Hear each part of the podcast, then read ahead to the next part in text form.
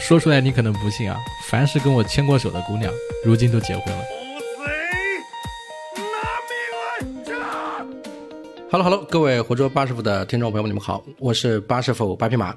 今天这期节目呀，厉害了！今天这期节目呢，咱们聊一个对我来说是比较严肃的一个话题，就是跟历史有关。那些研究历史的年轻人到底在想些什么？今天呢，我们请来一位历史博主啊，非常有名。我们请来张志浩老师。哎呀，大家好，你这个非常有名，让我很尴尬。万一人家你说完都不认识我怎么办？那也不能这么说，这个 咱在 B 站都十几万粉丝了，是吧？哎呀，小粉丝，小粉丝，小小 UP，小 UP。嗯，其实我跟志浩老师认识呢，是之前在上海做了一场直播。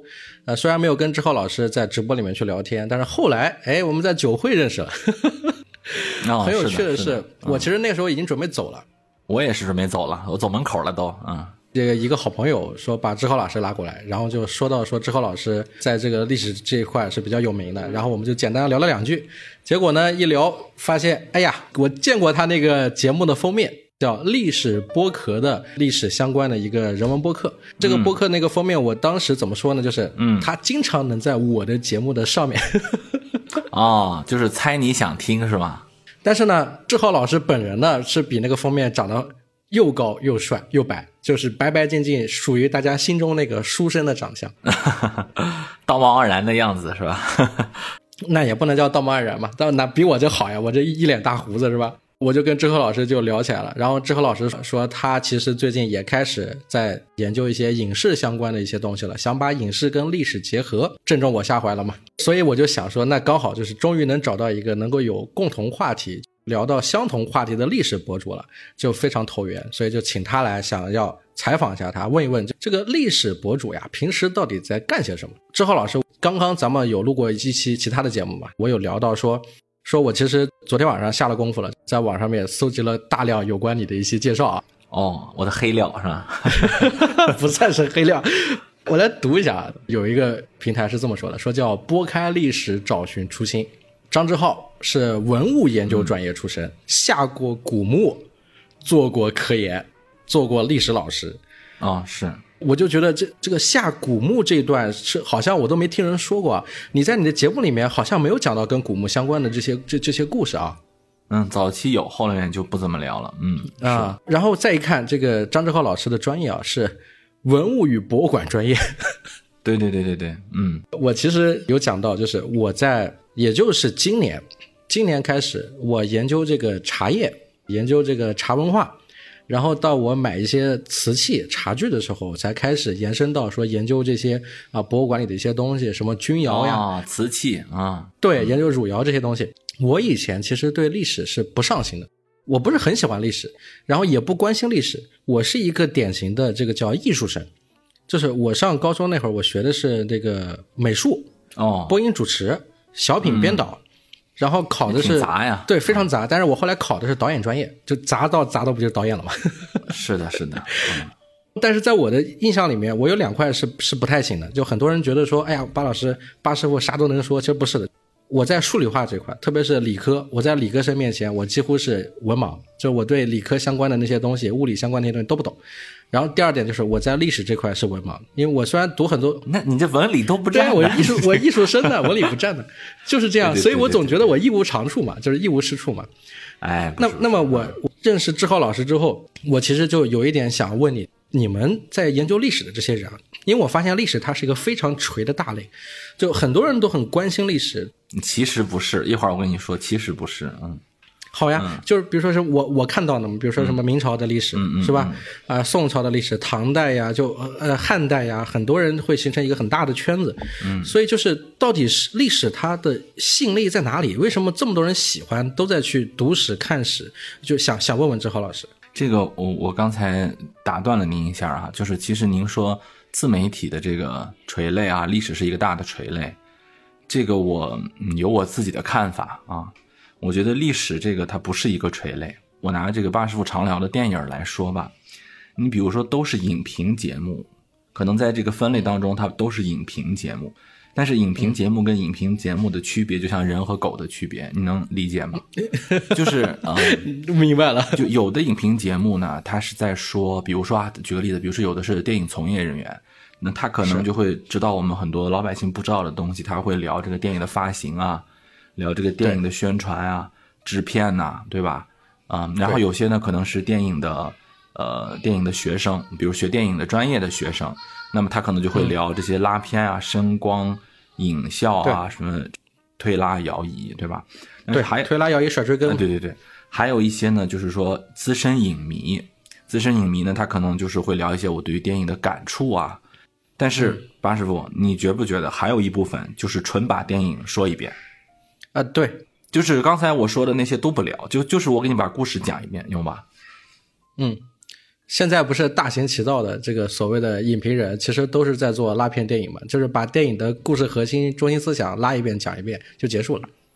对呀、人家比如说拉片，你给我拉这个镜头哪儿拍的好，你拉拉这个镜头里头有哪些隐藏的话题，这个我觉得都算很不错的。但是有些拉片就是它就是拉，就是你你没你没看过这两个小时电影吧？我让你你跟着我把这个看完，可能我需要半个小时或者十分钟甚至五分钟，对吧？啊，对，那你觉不觉得这个东西现在的流量还是蛮大的，还是是。这个很多人爱看，或者说它是嗯。没错，我觉得这个是目前的主流市场。你包括某某短视频平台啊，它这上面现在已经是一个最大的垂类了，就是大家都在讲差分钟说电影，这个是有一个不好的带头。但是你知道，这个在在外人的看来，你们就都是一类啊。刚才我说的那些，只有你们做电影评论的人，你们知道这个是不一样的，是很大的区别。但是在我们看来，你们就一类啊，就是你们就都属于影视类啊。所以你就知道，你就知道为什么我说这个啊，历史啊，历史的这个就是不一样垂类其实不能放在一起完全不一样。它就是啊，比如说现在啊，我这么讲吧，可能有一类比较火的是啊历史故事。我给你讲一个历史故事，给你讲一个历史人物。我我也没有什么我的观点，就是我打一个信息差，你不知道这个事儿，然后我告诉你，这就是一个历史类别了。我其实去做 B 站的 UP 主啊，时间很短，只有半年时间。是我刚去嘛，我就得知道人家这个生态是什么啊，因为我自己是学历史的，所以我就肯定是先看的是历史的这个啊博主嘛。那我怎么搜呢？我就搜我认识的那些人嘛，比如我常看的书啊、老师啊，他有没有做？嗯啊，我发现就是我我看到的那些大师大家，嗯啊，包括我在正在读人家书的那些人的粉丝，就少的可怜。呃比如说葛剑雄老师什么之类的，我就觉得我就不要做历史 UP 主了，就是人家那个级别的大佬啊，那个大师，他才做到那个程度啊，我就说明大家其实并不喜欢听历史，大家喜欢听的是什么？是故事，是故事，是人物，是一种情绪，甚至是。如果你做历史自媒体的话，你会发现，你如果耻于、羞于表达情绪，你是做不起来的。啊，没错，这个也是我我很苦恼的点。你比如说，你你要表达一个家国情怀，你要表达一个啊人生况味，你要表达一个爽文啊翻盘，你要表达一个大明王朝啊大宋，就是你能理解吧？是。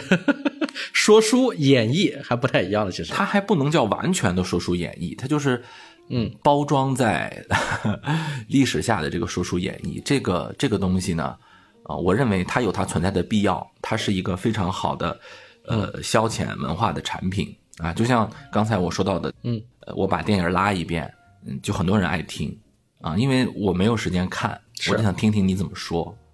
啊，比如说 B 站有一个影视的 UP 主，他就呃有很多很多的粉丝，他的每一个节目的播放量都非常好。他就是把我看过的电影用我的用我的这个声音给你复述一遍。我不管是复述电视剧还是复述电影儿，这个复述让人感到心里面很舒服，我可以跟着他的那个走，它就是一个很好的产品。但是我相信，一个专门做影视评论的人，他可能不太会看这类东西，或者说他也就呃认为他自己不太会做做这类东西，对吧？没错。所以说，嗯对我可以聊一聊我自己啊。我们之前做这个影视类的公众号文章啊，嗯我其实自己是不把它定为影评的，就跟志豪老师所谓的就讲到这个跟历史相关是一样的，因为内内容本身其实它有相通点嘛。嗯我个人感受，所谓的影评，它其实它是需要包含很多自己的一些主观的一些见解，包括对于这个影视拍摄相关相对更全面的一些见解，甚至可能在更小的赛道垂类里面，大家会认知到，说真正的影评它应该是跟电影制作者背后幕后制作者的一种交锋。他是如何完成这个故事？他的优点，比如说故事是一方面，只是一方面。那比如说里面的演员的把控，嗯，是吧？导演对演员的把控是一方面，整个的这个制作人、制片人对电影的整个工业体系的一个完成是一方面。就是从三个方面不同的维度，以及这个故事背后的角度跟历史的环境去总体去总结，最后形成一篇相对完善或者相对严肃的这个文章。我个人感受，那个是我心中觉得比较好的影评，至少就是大家在这跟影视相关，就是共情参与的这个人，在看了这篇文章之后，相互之间是有一种收获的，就是大家会觉得这是一个鞭策，对吧？对啊，你得有你的表达，你才能有收获嘛。我是举这个例子什么意思啊？就是我不光是在影视，在历史，在任何一个嗯类目和赛道，其实都有这样的区别。是，所以你会看到现在你说的话，就是他做影视类的解读的人的最大的流量号，他的最听众多的人，可能并不是一个呃专业讲电影的人，可能就是刚才我说我把电影呃去说一遍。那做历史的也是这样，没错。啊，做历史的也是这样。前两天因为平台的连接嘛，我和几位就是那种真正的历史大家哈，百家讲坛里的那种大家，做了几次对谈啊，我就发现一个问题，就是他们之间肯定是没有串联过的嘛，只是我我来跟他们对谈嘛，可能有几个老师，嗯，他们都不约而同的说到一个问题，就是你讲历史，如果你没有一个呃主观的意识，没有一个想要表达的东西，你讲它干嘛呢？哎，没错，你比如说这个事情发生过了，你不知道，我告诉你，嗯图什么呢？何必呢？嗯，这个事情，呃，就是在司马光那个时候都不会这么做。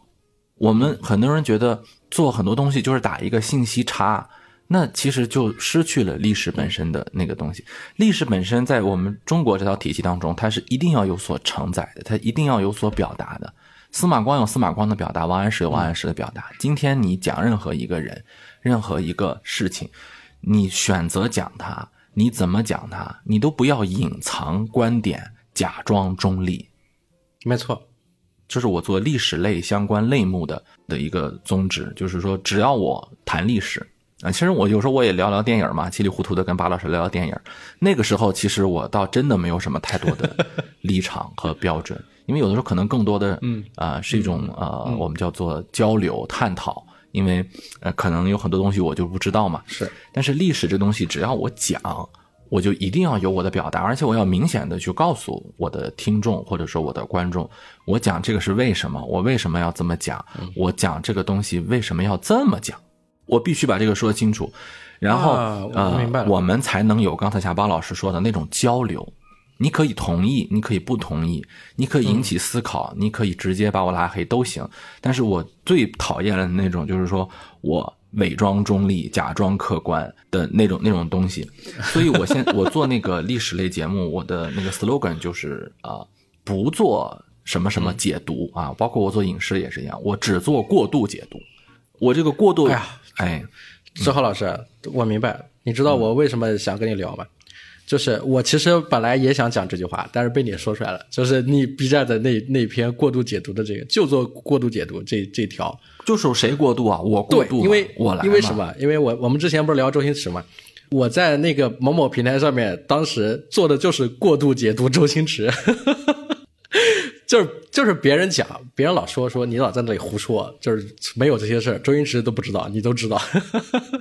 哎，对啊，我我也跟我一样，就是经常我聊一个文学作品啊什么的，他们都说作者并没有这么想。对，作者有没有这么想，跟我有什么关系？对，没错。而且这里想跟大家聊一个东西，可能历史我不清楚啊，比如说讲《易经》这么大一个文学作品。大家都在去探讨，有各种各样的人在去探讨易经文化什么的，但易经本身它其实就是薄薄那一本书，它就是一个中国术数的一些相关的东西啊。但是呢，介于这个易经本身衍生的易经文化，已经变得博大精深了。它有这么多年的历史记载，然后很多人都在讲易经，他们都已经不是在讲那一本书了，他们讲的讲的是一代一代人在易经上面所做的一些推演跟一些论证。其实很多人就觉得是这样的，就是历史这个。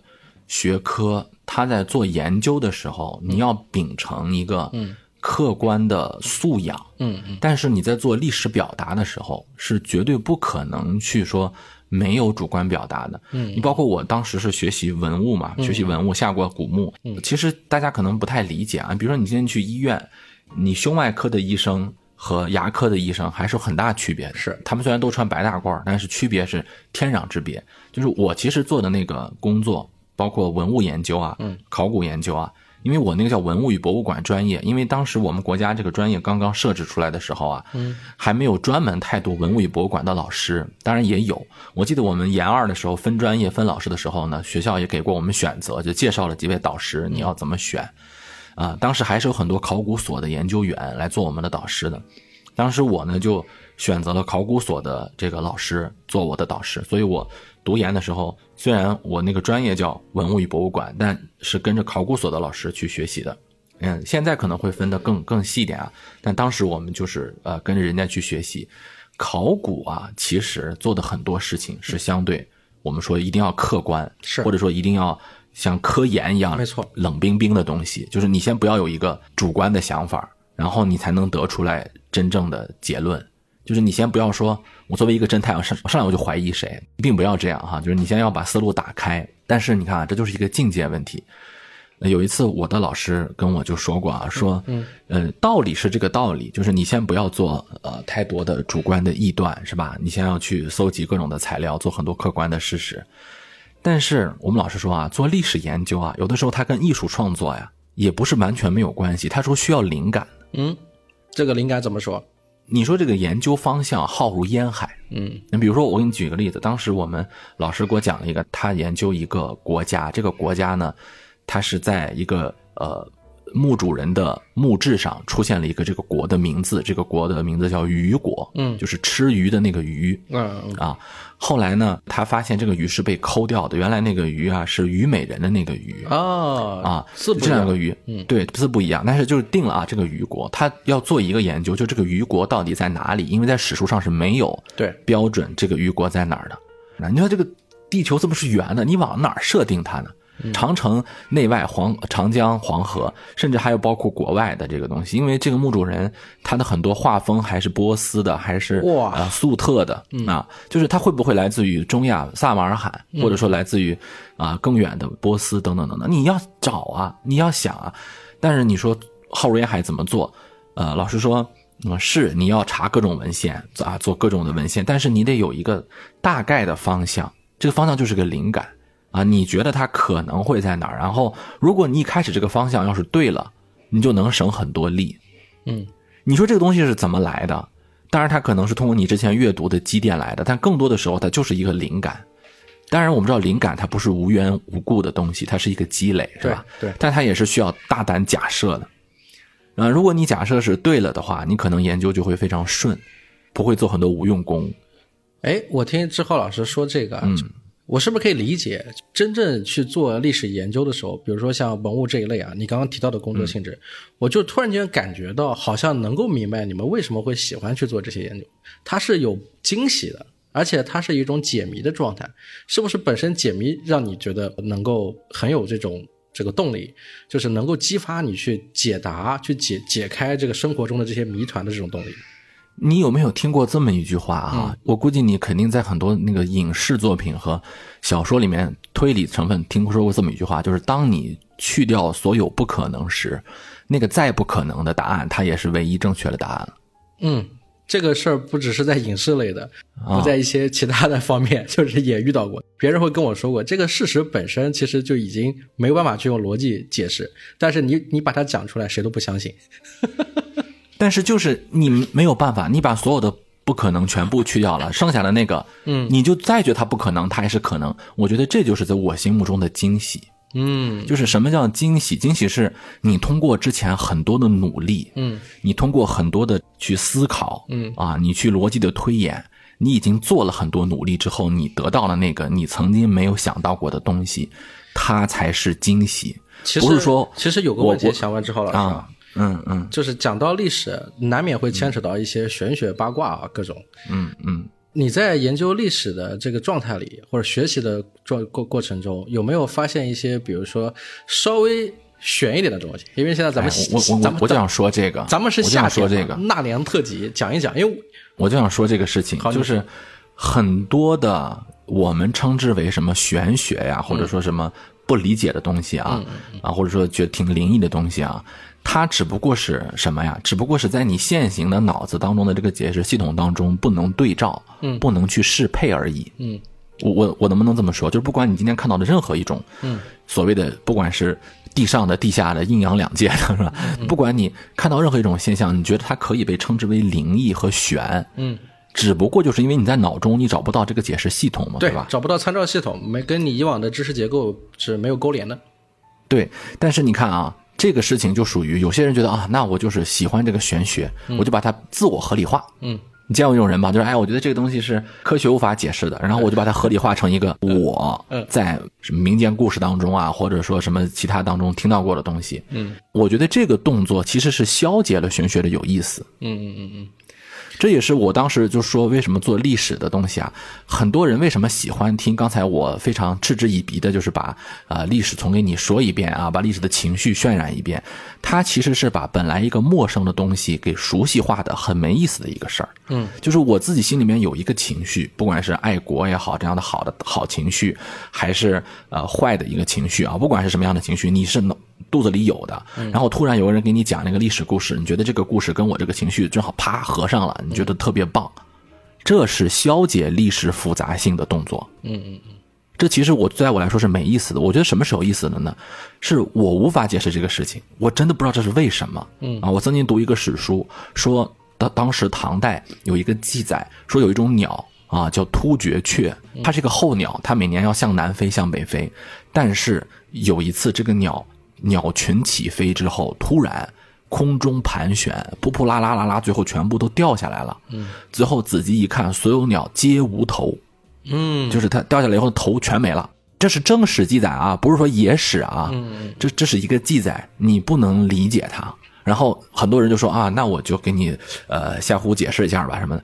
那我觉得有意思的事情是什么呀？就这个东西它是有复杂性的，它的复杂性是你现在的体系解释不了的。你不要着急的用一个什么情绪啊，或者说什么理解往里套，你去查一下，它是一个去验证剖析一验证的下过程。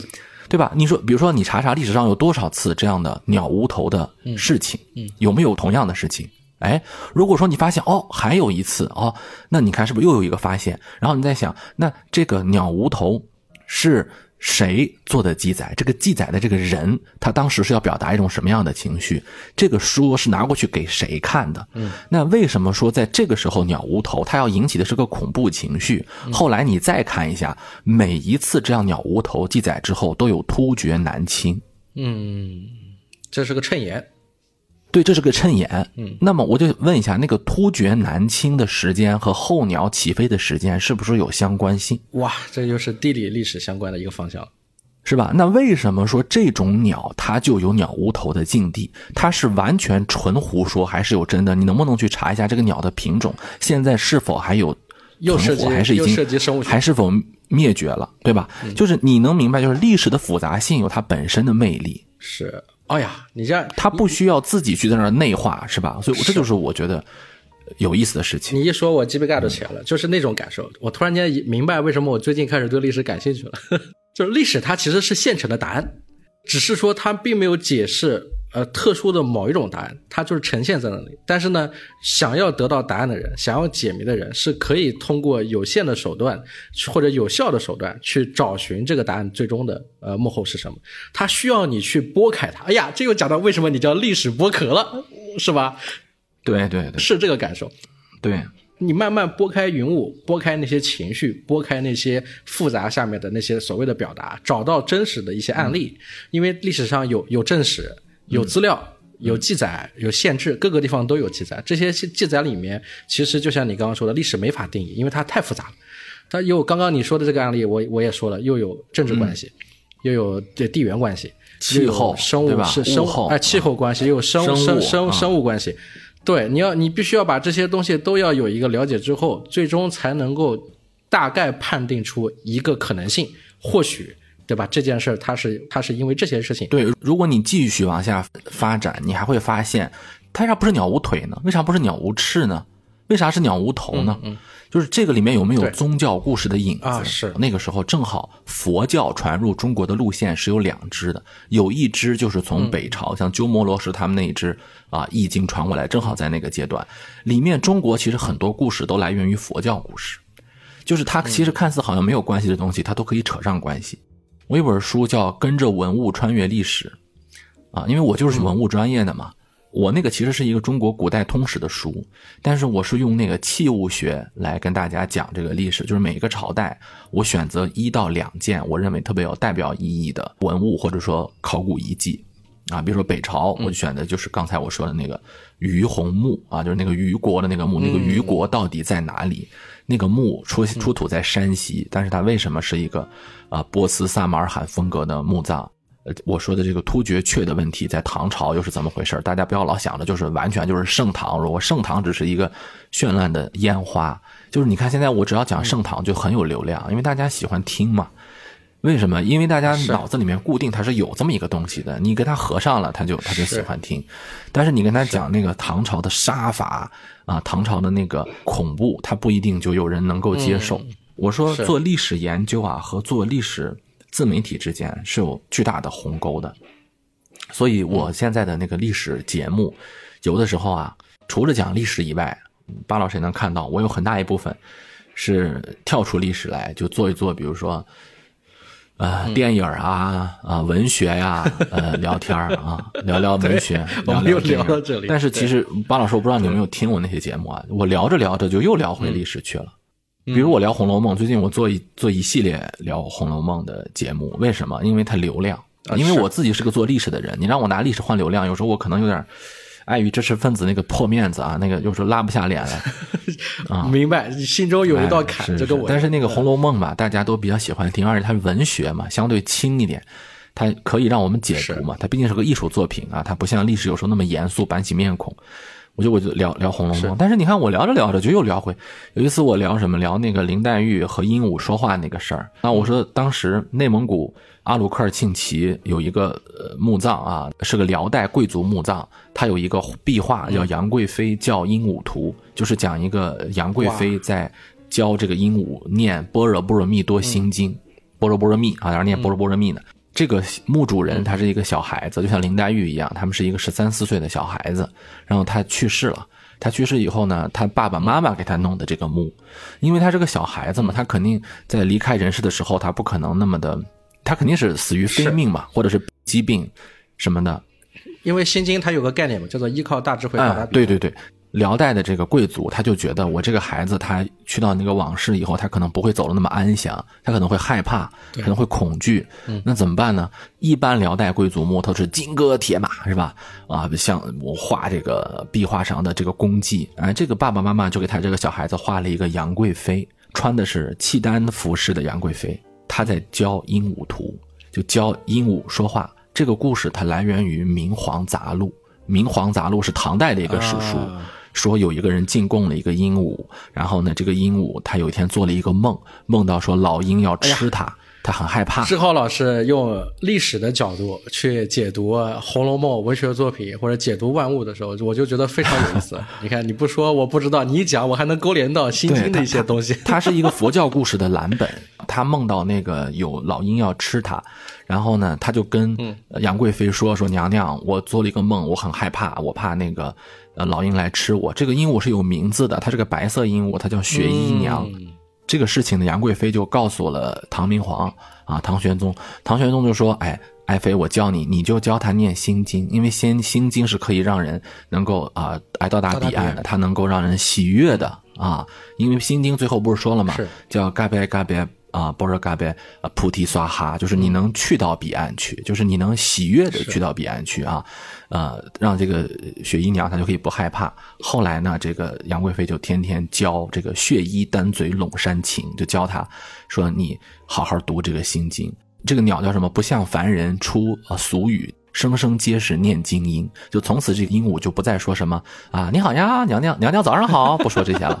啊、一上来就一上来就说啊，观呃这个观自在菩萨照见五蕴皆空，就开始念。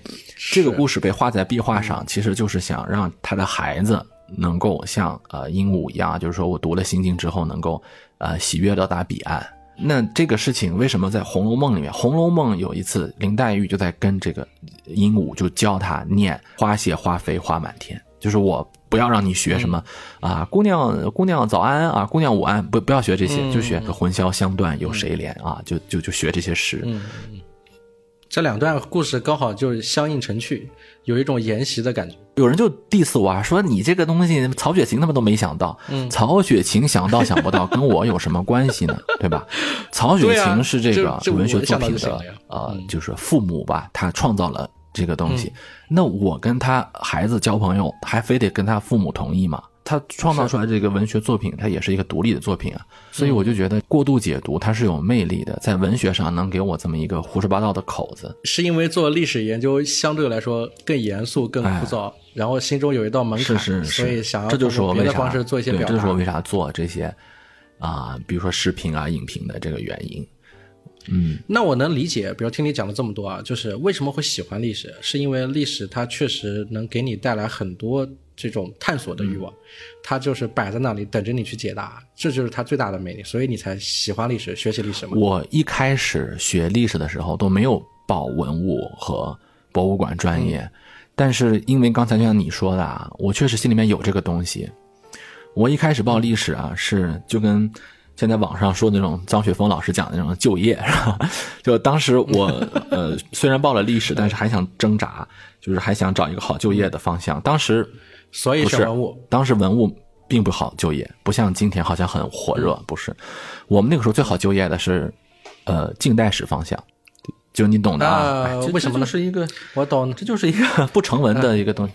红色红色红色经典啊，也不光是红色经典，就是近代史方向吧，近现代史方向，你考编、考博、考编、政体结考什么都很，而且分就高嘛，大家都考它嘛，就是你你都不用听什么张学峰老师跟你讲，你就看哪个分高，对吧？你哪个分高哪个难考，它它就是火热，那用说呀，是吧？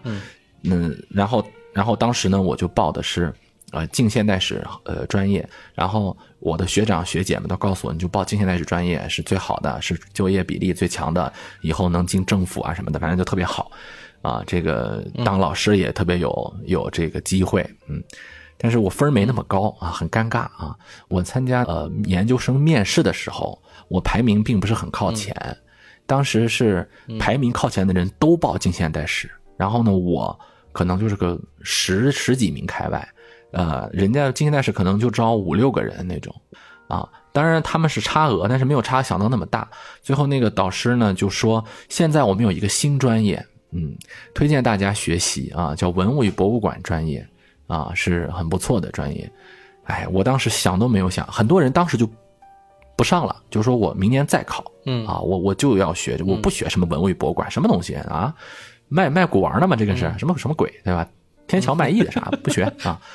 古玩可是一个大，我们那个时候没有像今天这么火，博物馆啊，什么文创这么火，没有啊。虽然有马未都老师啊，但是没有那么火。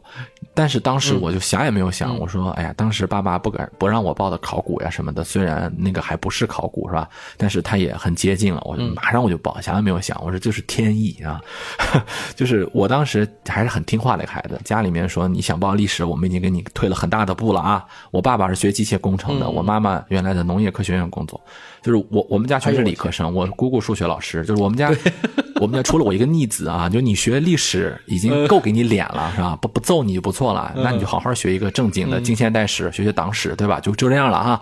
然后你跟我说你要去学什么文物什么的，就不可能啊，不让你学。但是现在你看没办法嘛，人家现在就是这么一个机会，你去不去吧？我就去了啊，去了以后。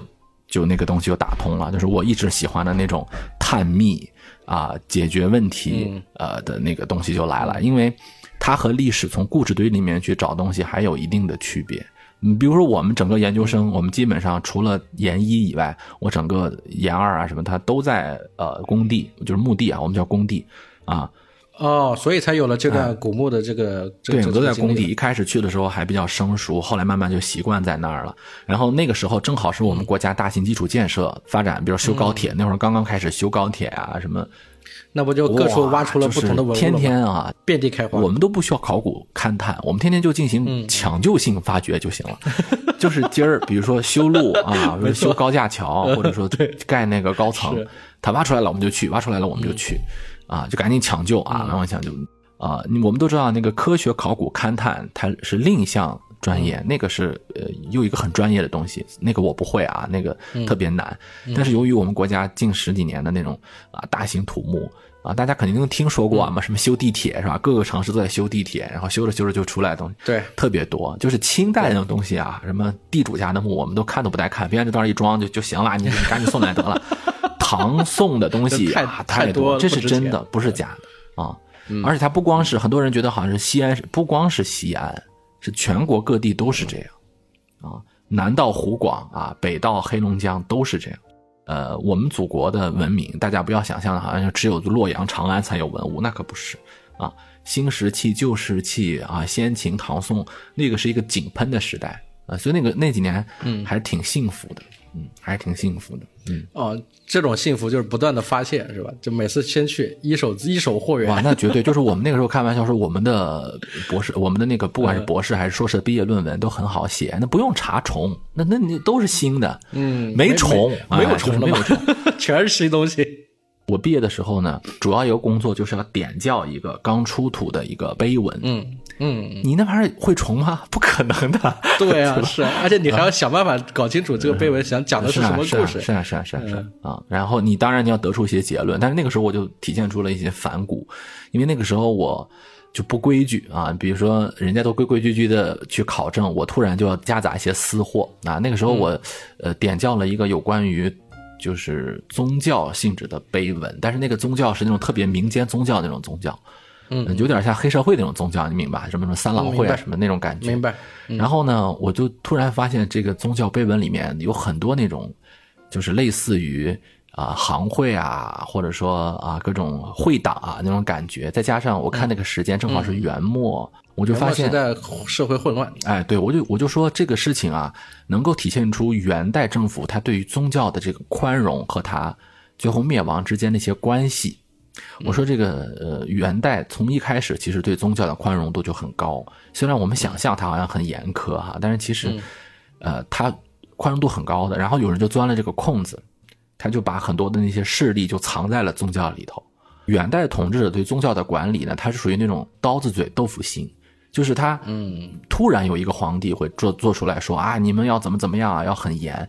但其实它不是制度性的那种像明清的那样的文字狱啊，或者说管辖啊，它是一个啊、呃非常随性的东西。就是你看很多领导他也很严，他会说你不要迟到啊什么的，但是他从来不制定一个什么考勤制度，就是 明白。对，就他他他不是一个那种系统性的严，所以他他他是松松散散，只是是是是呃政策引导，哎精神导向哎呦我天，不能再聊了。哎，对对对，这个不要再聊下去了啊！反正就是、我写完这个论文以后就被留下了，有很多那个老师说、你这个论文再印一份给我，我留下来。他倒不是说我说的对，就说你这个人很大胆啊，嗯。挺大胆的。我记得我们导师的时候。因为我的导师做研究生评定的时候坐在中间的嘛，有很多其他的人，人家是给我导师的面子，就不想说，我就说，哎，你这个人很大胆，然后是吧，很敢说话，就是但是其实我是隐藏在那个元代历史当中嘛，所以也不犯什么忌啊，什么也不影响毕业什么的，就就就过来。所以那个时候我就感觉到哈，呃，我享受了那么起码有四五年的。后来我还在文物局，我们当地的文物局，呃，实习了一段时期，就是那几年是我最不用什么考虑。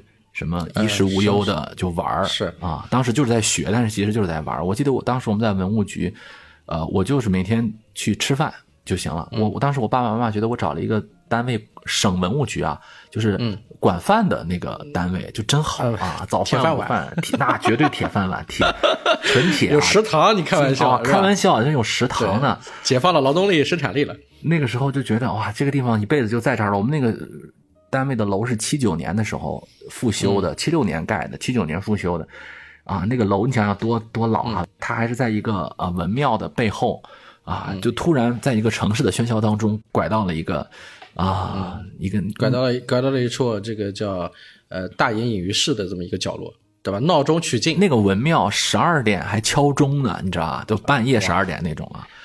黄钟古佛的感觉，然后就去上班。那几年没有考虑过什么问题，但是我觉得挺感谢那几年的啊。现在我已经不从事那个工作了，我是从一五年左右的时候就彻底离开那个单位了。嗯，从这个单位离开之后，又怎么想起来说要做这个新媒体，要做一个历史相关的一个这种呃输出表达者？因为新东方，什 什么意思？我聊一聊，真的是这样。就是如果说没有新东方的话，我现在就应该是在文物局上班。我现在三十五岁，我应该能混到个副科，最次了吧？说不定我还能级别能再升一升。是三十五到个科科科级差不多。我们那个单位级别很高的，我跟你说，科研单位的级别都很高。对啊，而且还是省级嘛。科研单位的级别都很高。那新东方是怎么回事？是在新东方教历史吗？还是这就是对呀，这就是一个怎么说呢？哎，嗯。世界就在那儿发生了一个拐点，我就非常清楚。二零一一年的时候，二零一一年我有一次被我的高中同学，嗯，去叫去新东方代课，嗯，我当时落后到什么程度？我跟大家讲啊，嗯，我说新东方不是那个厨师学校吗？我说为什么要代课？啊，两个是两个牌子。他说不是，是咱们小时候学英语的那个新东方。我说哦，我知道了，我是在山西太原生活。我们那个时候，新东方不像北京、上海已经非常发达了。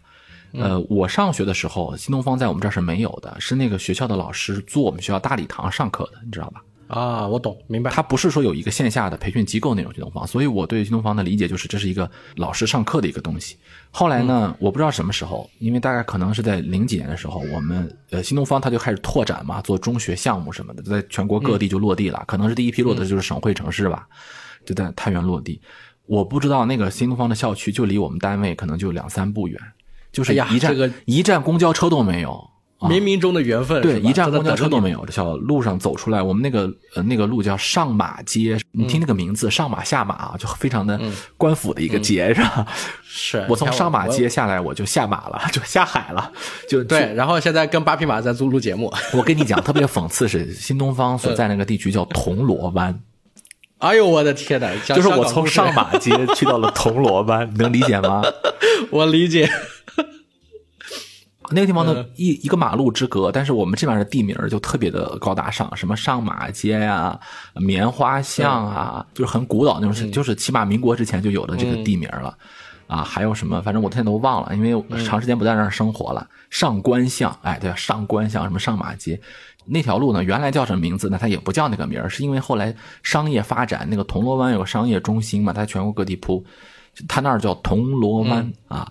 然后那个铜锣湾底下有一个写字楼，他就开新东方在那儿开了课，然后我们那个同同学就叫我去上课。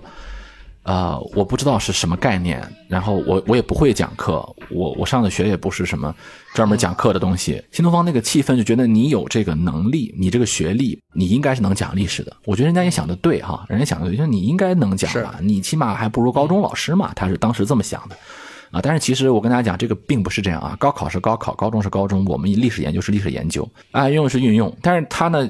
就就来了，我以为他就是因为我们是关系让我们来上课，其实不是。那一次其实是一个检验，它是一个特别大的班二百多人的一个班新东方那种学校特别的生猛，就是你上台讲，学生是不是你的？不是我给你的，你上去有人听，你就是老师；没人听，你就狗屁不是，你就滚蛋。因为那个学生拿了那个钱是可以随时退票。啊，明白。嗯，但我说实话啊，我去过新东方，读过他们的单词班。我那个老师，我第一次碰到老师，我真的觉得我在那个班里面没学到任何就听脱口秀了 是吧？单词相关的知识，就听脱口秀，各种笑话跟段子。临走的时候，他给了我一本单词圣经啊，什么这种的，嗯嗯嗯，让你回去背是吧？对，那个那本那个本子是他所有的核心卖点。那个本子你背完了，确实考试是能够走捷径的，就厉害，对，就是厉害。但是你但是你上课就是听就是听笑话。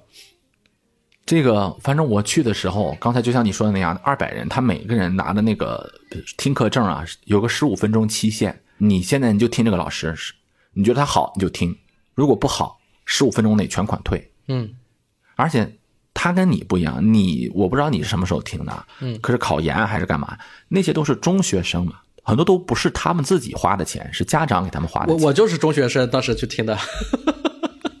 是吧？啊，家长给他们花的钱，嗯，很多人拿着那个票都想退的，知道吧？就是我不管今天你老师讲什么，我就是就要把这个，我当时就是想退，但是我一听老师讲的特别好玩，然后我就没退了，我就听了一堂课的脱口秀。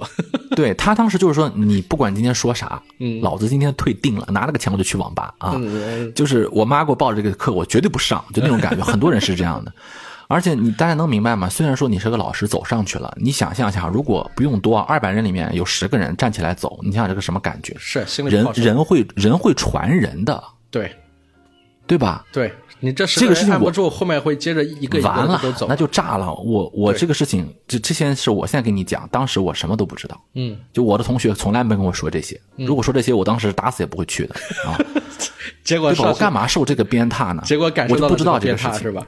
不是我，我去之前我不知道这个事儿，嗯，然后有一次呢，我说我去之前我得认个门儿吧，嗯，我得知道这个路怎么走吧，我就去了，嗯，我就看到一个小姑娘，她讲英语在上面，哎，不是讲英语，我我忘了，他就在上面讲，讲着讲着底下人就走，就开始退，这个小姑娘上面就哭在当场。那这个心理压力太难受了。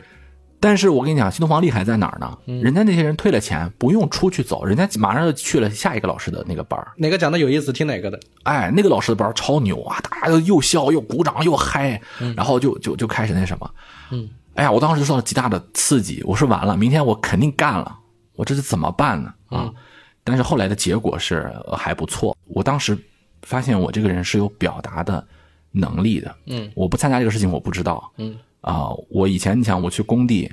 干活我用跟谁说话呀？我跟跟古墓里面的人说话吗？对吧？那开玩笑啊，他跟我回答怎么办？是啊尴尬。我不知道我有这个能力，然后我就开始第二天我就准备了很多东西啊。我因为那节课两个小时，我记得很清楚，我大概前十五分钟，我基本把我这两个小时准备东西就快全讲完了。就是我基本上讲到最后，人都快站在桌子上了，啊，你有这么这么享受那个当下吗？不是享受，就是我整个人是炸的。我明白，就是我今天就我当时不懂那个词儿，后来郭德纲告诉我，那个叫“平地抠饼，对面拿贼”。嗯，就是我今天你们谁也不要给我走，走了今天你们就考不上大学，就那种感觉。这里是老子的主场。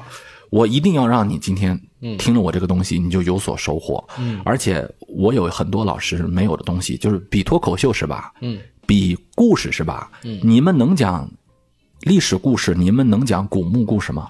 你们去过的博物馆都没我下过的墓多。嗯，你要拼故事，他们谁能走得出去这个屋？嗯，就我就凭这个事情忽悠了整个两个小时。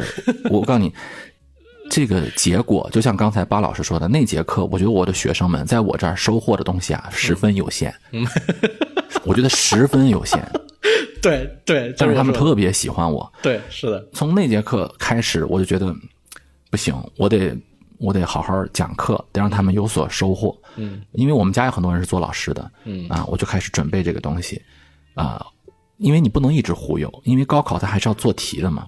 我想问一下，你你在新东方待了多长时间？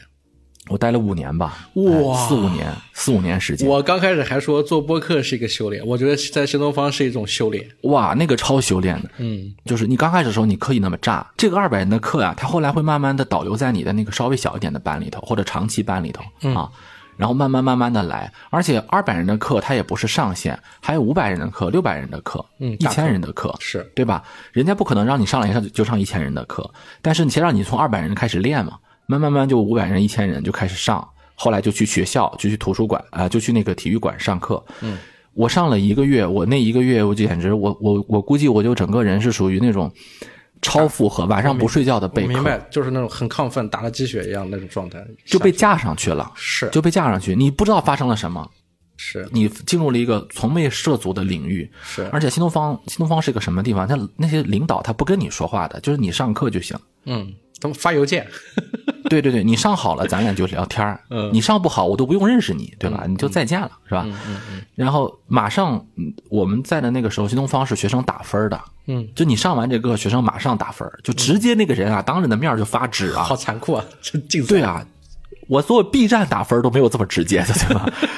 就是你直接就当着我的脸就打分儿，然后咱还是个男的，不像有些那个呃老师吧，可能能豁得出去。这个男老师有的时候可能，咱也不是说性别歧视啊，这个女老师吧，她亲和力比较好。哎呀，这话说的好，嗯，学生愿意跟你交流啊，学生愿男老师吧，你还总想拿个范儿，diss，哎，总觉得要要要有点那个感觉，还不太愿意跟学生直接说话啊，嗯，所以就导致呢，嗯，刚开始的时候特别想看人家打多少分又又又不敢看，因为那个分是直接跟我钱有关系的啊，又跟绩效挂钩了，我天哪，哇，那个钱。特别大的关系，然后我那么稀里糊涂的干了一个月之后，我说这个月干完了，我的课也上完了，就暑假嘛，嗯，呃，我我觉得我就这样了，新东方旅程到此结束吧啊，我我还是回文物局上班。但是当发工资的时候，我就觉得我必须得辞职了，这他妈钱忒多，钱 原来是原来是这么回事。我我我本来还想问你说研究历史能不能养活自己，现在听下来，新东方能养活你自己。新东方完全不是研究历史，完全能养活自己。而且其实研究历史的竞争并不大。我刚去文物局的时候也没有正式编制。也就是个临时工的感觉，但是我从来不会觉得我留不到留不到这儿，不可能，就肯定会留到这儿的。组织部派怎么也是我，而且他就不可能有新人来，你知道吧？对，所以我想问嘛，就是嗯嗯，网上其实跟历史相关研究的人特别特别多，但实际上生活中我所理解的某某，比如说什么考古体制内嘛，对，但是某某考古专业、历史专业，其实报考的人好像不是很多，呃，很少。对，而且考古专业不是每个学校都有的，凤毛麟角。那也就是互联网给我造成了一种假象，就是好像做历史的人特别多，但其实只是因为在做考古的、做呃做哲学的，就业率都超高的，而且收入都不低，因为那些学校都是名校，就是你能考上那个专业就已经筛了很大一部分人了啊，价值背景什么的都已经考虑到了。不是，就是我给你举个例子啊，比如说，嗯呃，比如说在中国，只有九八五级别那个学校可能才能设考古系、哲学系这种。Get OK。啊，所以说你那个分就很高了，再加上本身学这个的人也不多，你能坚持下来的人也很少，你基本上就，而且国家很规定的很好的，就比如说你文物局要人或者考古研究所要人，你不能随便找个学英语的人来，为什么？他有。不行的，那组织部他得有那个，嗯，我怎么说？有要求的，你必须得是学这个的人才能来，专业对口。所以，所以很能养活，非常能。你说大富大贵，咱们不敢说啊。但是你要说很多人讲的啊，你学这个东西必须得是特别的清苦，嗯，也没有。我们去研究所，人家那些工地的老师们也是开路虎的啊，嗯。当当 当然也不是全部啊，我这么说不要不要对大家有什么影响。反正我们国家的文物呀、博物馆啊，这两年发展也非常好，各地也都建了博物馆，就是福利体系也很高啊。对呀，事业单位也很不错。而且那个大家有没有发现到，就最近我们国家的博物馆数量很多，就原来可能只有省博，现在各地都会有博物馆，而且类分的很细啊，什么。这个博物馆，那个博物馆啊，很多。你你这个解了我一个惑了，就是我以前有一个粉丝朋友，他是做互联网专业的，就是后来不知道怎么的，就疫情那几年，就突然回家考公了，结果考公考的是博物馆专业，在博物馆里待着。而且现在很多那个南方的经济发达省份啊，嗯就很多还有那种比较好的策展，比较好的那种不一定非要依托于文物的展览馆，是吧？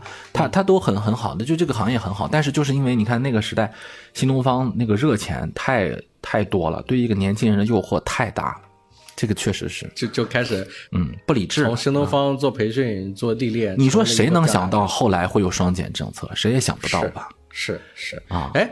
那那志浩老师，我们刚刚说是研究历史，那相对竞争比较小，因为能上来的也是凤毛麟角嘛。那那做历史博主呢，是不是也是不是能赚得盆满钵满呢？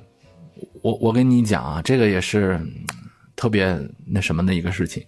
我我不是做了新东方嘛，人的心会越来越大的，就是你总觉得有个更大的舞台在等你。呃，一五年的时候是我第一次接触互联网，嗯，就原来我就是上课，新东方那会儿我们是坐着火车上课。就是去各个城市跑那种，去了这个互联网的时候，发现又是一个天地。嗯，我刚开始一五年接触互联网教育啊，这真是倒霉的行业，又是互联网又是教育，完了啊！如果我真想穿越回去，我说赶紧跑啊，这行业要炸了，是吧？没人告诉我呀。当时互联网是被资本选中嘛，就是特别的火热。我开始就接触了一些传媒，比如说湖南卫视啊，什么江苏卫视，传统媒体，后来央视。然后再加上爱奇艺、腾讯，嗯啊，各种的宣传，嗯，就就人就火起来了。我最厉害的时候的那种流量，并不是我做博主的时候，是我刚刚接触互联网教育的时候。嗯，作为教育明星进行培养。教育明星，对。然后那个时候呢，反正好的不学，学坏的吧，老想把老师打造成明星。嗯，明星导师嘛，有这个词。哎呀，现在现在我觉得这个路是走的不对的。当时你太年轻啊，不太了解。怎么看？你觉得为什么觉得走的不对？就是大家知道不知道那个在我们国家的一些特特别自治区，就是我们国家的一些这个城市，比如说香港啊什么的，他们是有这种教培行业明星教师的这个东西的，就是把他们的明星打在那个大幅的那个东西上。嗯啊，我们当时确实打造了一批这个这个玩意儿啊，晚生也在其中啊，因为历史很好打造，呃，大家能明白吧？你比如打造一个数学吧，也很厉害，但是历史它很容易跟大众接上口。是我记得我刚开始我第一次参加湖南卫视节目的时候，跟我搭配的老师就是张雪峰老师啊，OK，什么李永乐老师啊，就这种呃，李永乐教数学、物理高等教物理，物对对对。就当时正好处在那个风口上，包括什么啊、各种各样的媒体啊，什么爱奇艺啊，什么腾讯啊，奇葩说当时我都录了。只不过后来是因为一个是啊、自己确实也不是很准备好，啊明白你的意思。嗯第二个就是怎么说呢啊，中学教师在那个场所发挥比不太好。嗯不太好，就给国家的观感不太好。是，嗯，不我不是说人家不太好啊，人人家很好啊，就是说我 我们束手束脚啊，我们束手束脚。我我懂你意思。我也录过奇葩说，我后来自己退出了。呃，这个就是跟自己的职业生涯有关系嘛。比如说一个家长他在报课的时候，他会他会想一下，哇，你这个人是个明星，那你有有时间给我孩子上课吗？对吧？嗯他会他会想一下这个问题。嗯那段时间确实是被被被这个裹挟的很厉害。当时跟我对接的人几乎全都是做类似就是流量营销的人，就天天要录什么短视频啊，什么那种东西。但是有一刻我突然发现这个不对啊、呃你做教育的这种营销啊，嗯，是不对的。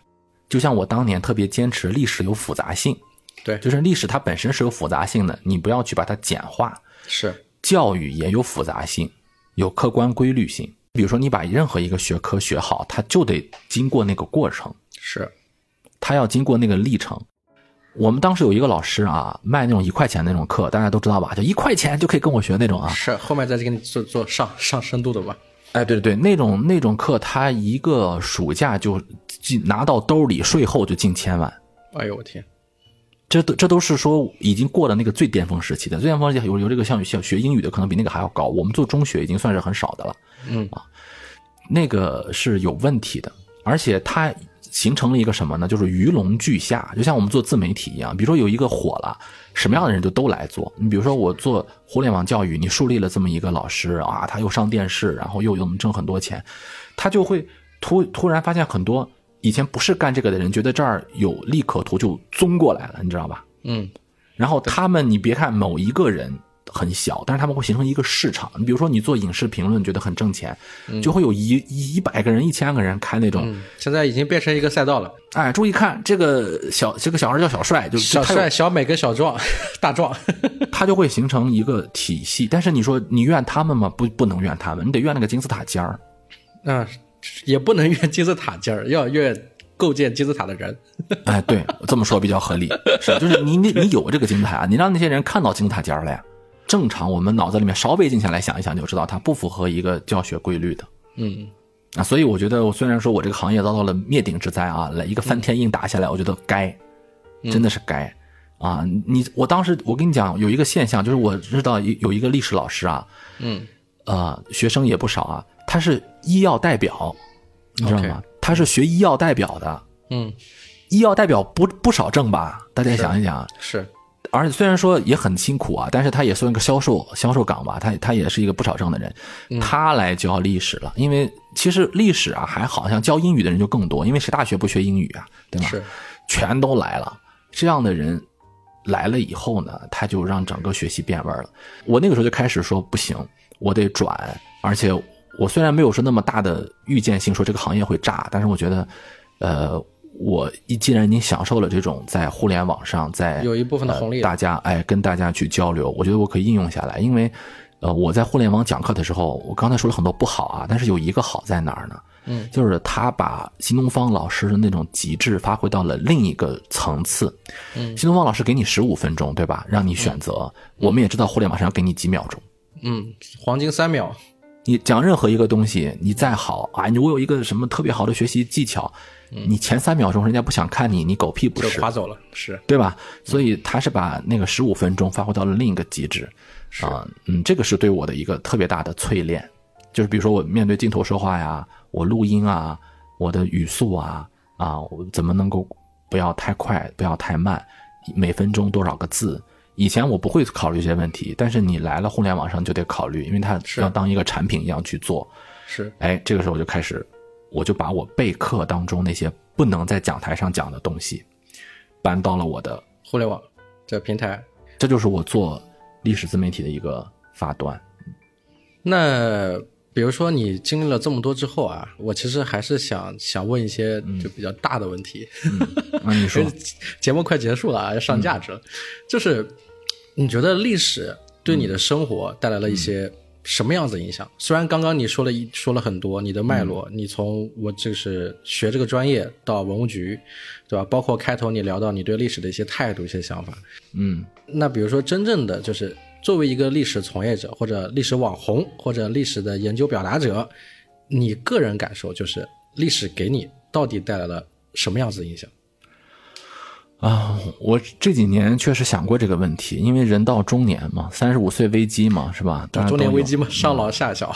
嗯，这肯定是有的，多多少少都有的。我今年是我一个坎儿嘛，今年我三十五嘛，嗯，这个，呃，其实大家能听出来吧？我现在是个漂泊状态嘛，我既不在体制内，也不是某一个什么大厂的也不也不在民营单位打工，嗯啊，对对，我现在是一个漂泊状态。虽然我跟很多民营单位都合作啊，嗯，呃，有包括很多大厂我也进过，就是你们去过那些什么宇宙的尽头我都去过啊，什么北京、上海。因为我有一次创业嘛，在上海做了一个公司，做的还行，做的挺好，也是教育类的公司。我后来我那个公司，呃，撤出来以后，我去上海办我的那个公积金的转移，嗯然后那个上海公积金转移的那个老头就说：“哎呀，小伙子，啊，这个你不留在上海了，你要把公积金转移走了啊！”就是跟我聊 啊，对就是那个，是对对对，就那个感觉，就是啊，我如果想啊，如果我不是学历史的，今天其实我干的所有事情还没有脱离历史嘛，也都是在。啊我现在还有两本书的签约，在写历史书，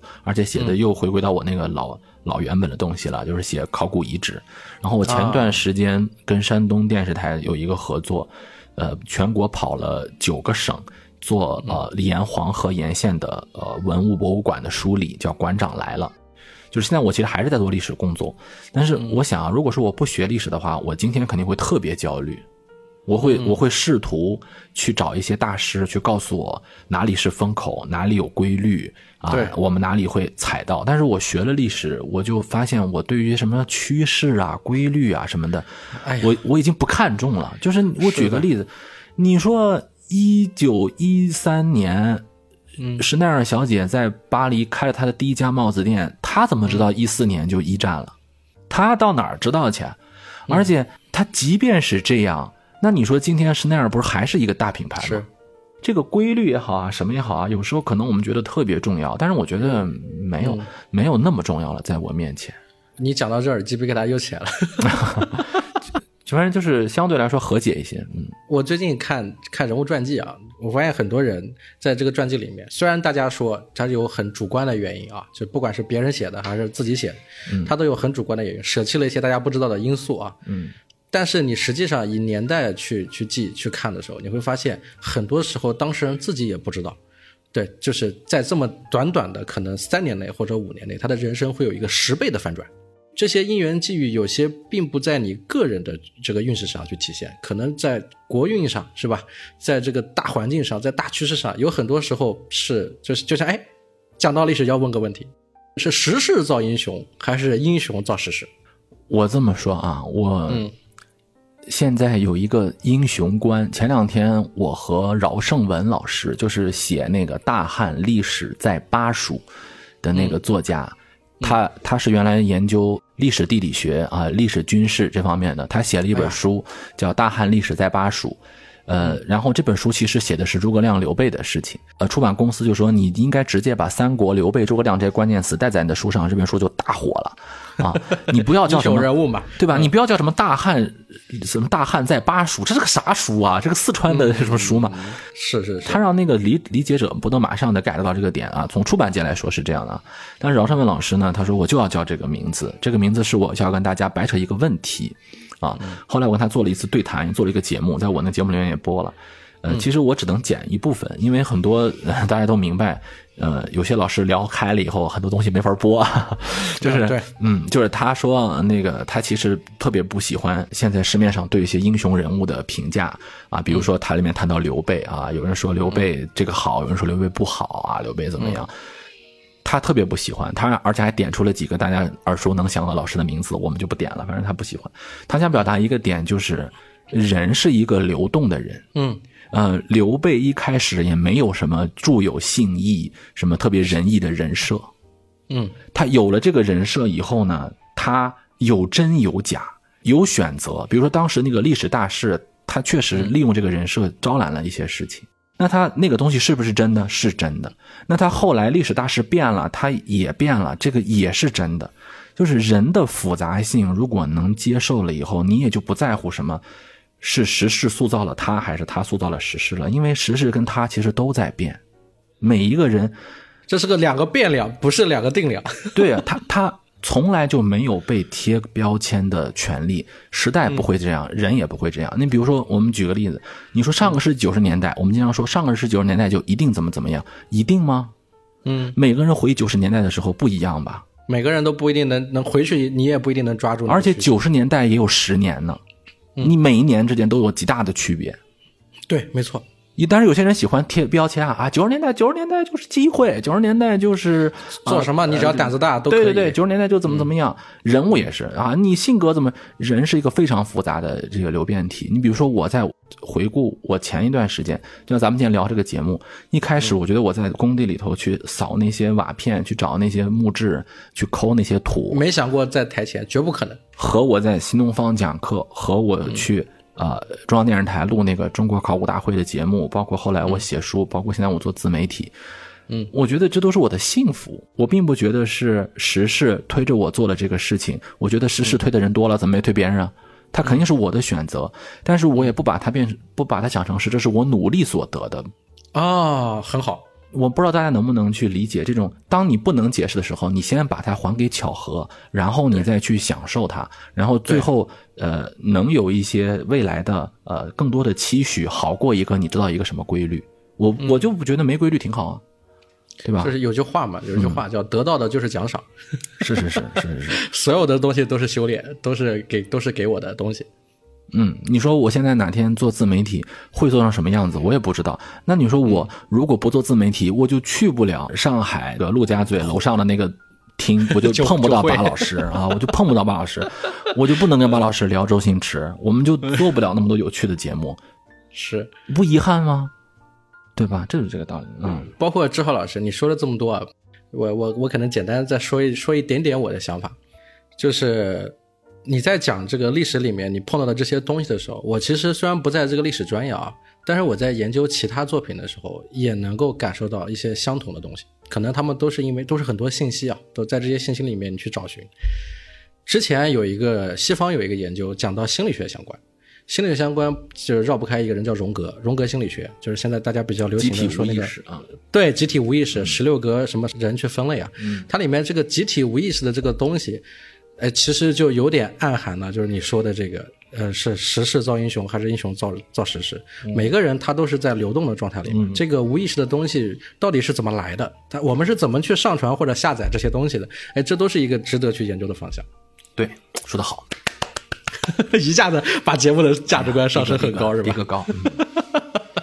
说到这，好多人就要问，那集体无意识是什么呢？哎，那回头我们再听，哎，下面的节目咱们再聊。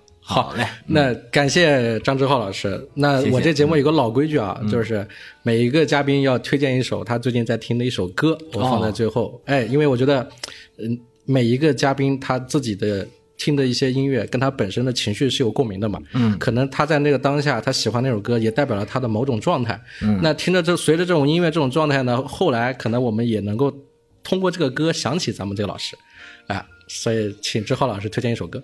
我推荐那个刘德华的《十七岁》。哇、我昨天还在听这首歌。哎呀，我因为我最近做一期节目，嗯就是做那个《红楼梦》里面的一个人物，然后我在结尾配乐的时候配到的这首歌，我想了很多配谁，嗯，后来我想的是这首歌，嗯，我觉得他这首歌特别好，嗯，你一说我就明白，又是历史嘛，一个人物的人生，对对对对对对，对吧？他从十七岁到现在，没有想到为什么会走到这一步，我就特别励志。好，那就在刘德华这首《十七岁》呃结束本期的节目，谢谢张志浩老师，希望大家多多支持他的节目《历史剥壳》啊。好，嗯，想要上咱们这个八十五节目的朋友，欢迎加我们的联系方式：王爷五幺 W N G Y E 五十一。哎，我在节目这里等着大家。好，我们下期再见。十七歲那日不要臉，參加了挑戰。明星也有訓練班，短短一年太新鮮。記得四哥、發哥都早已見過面，後來榮升主角太突然。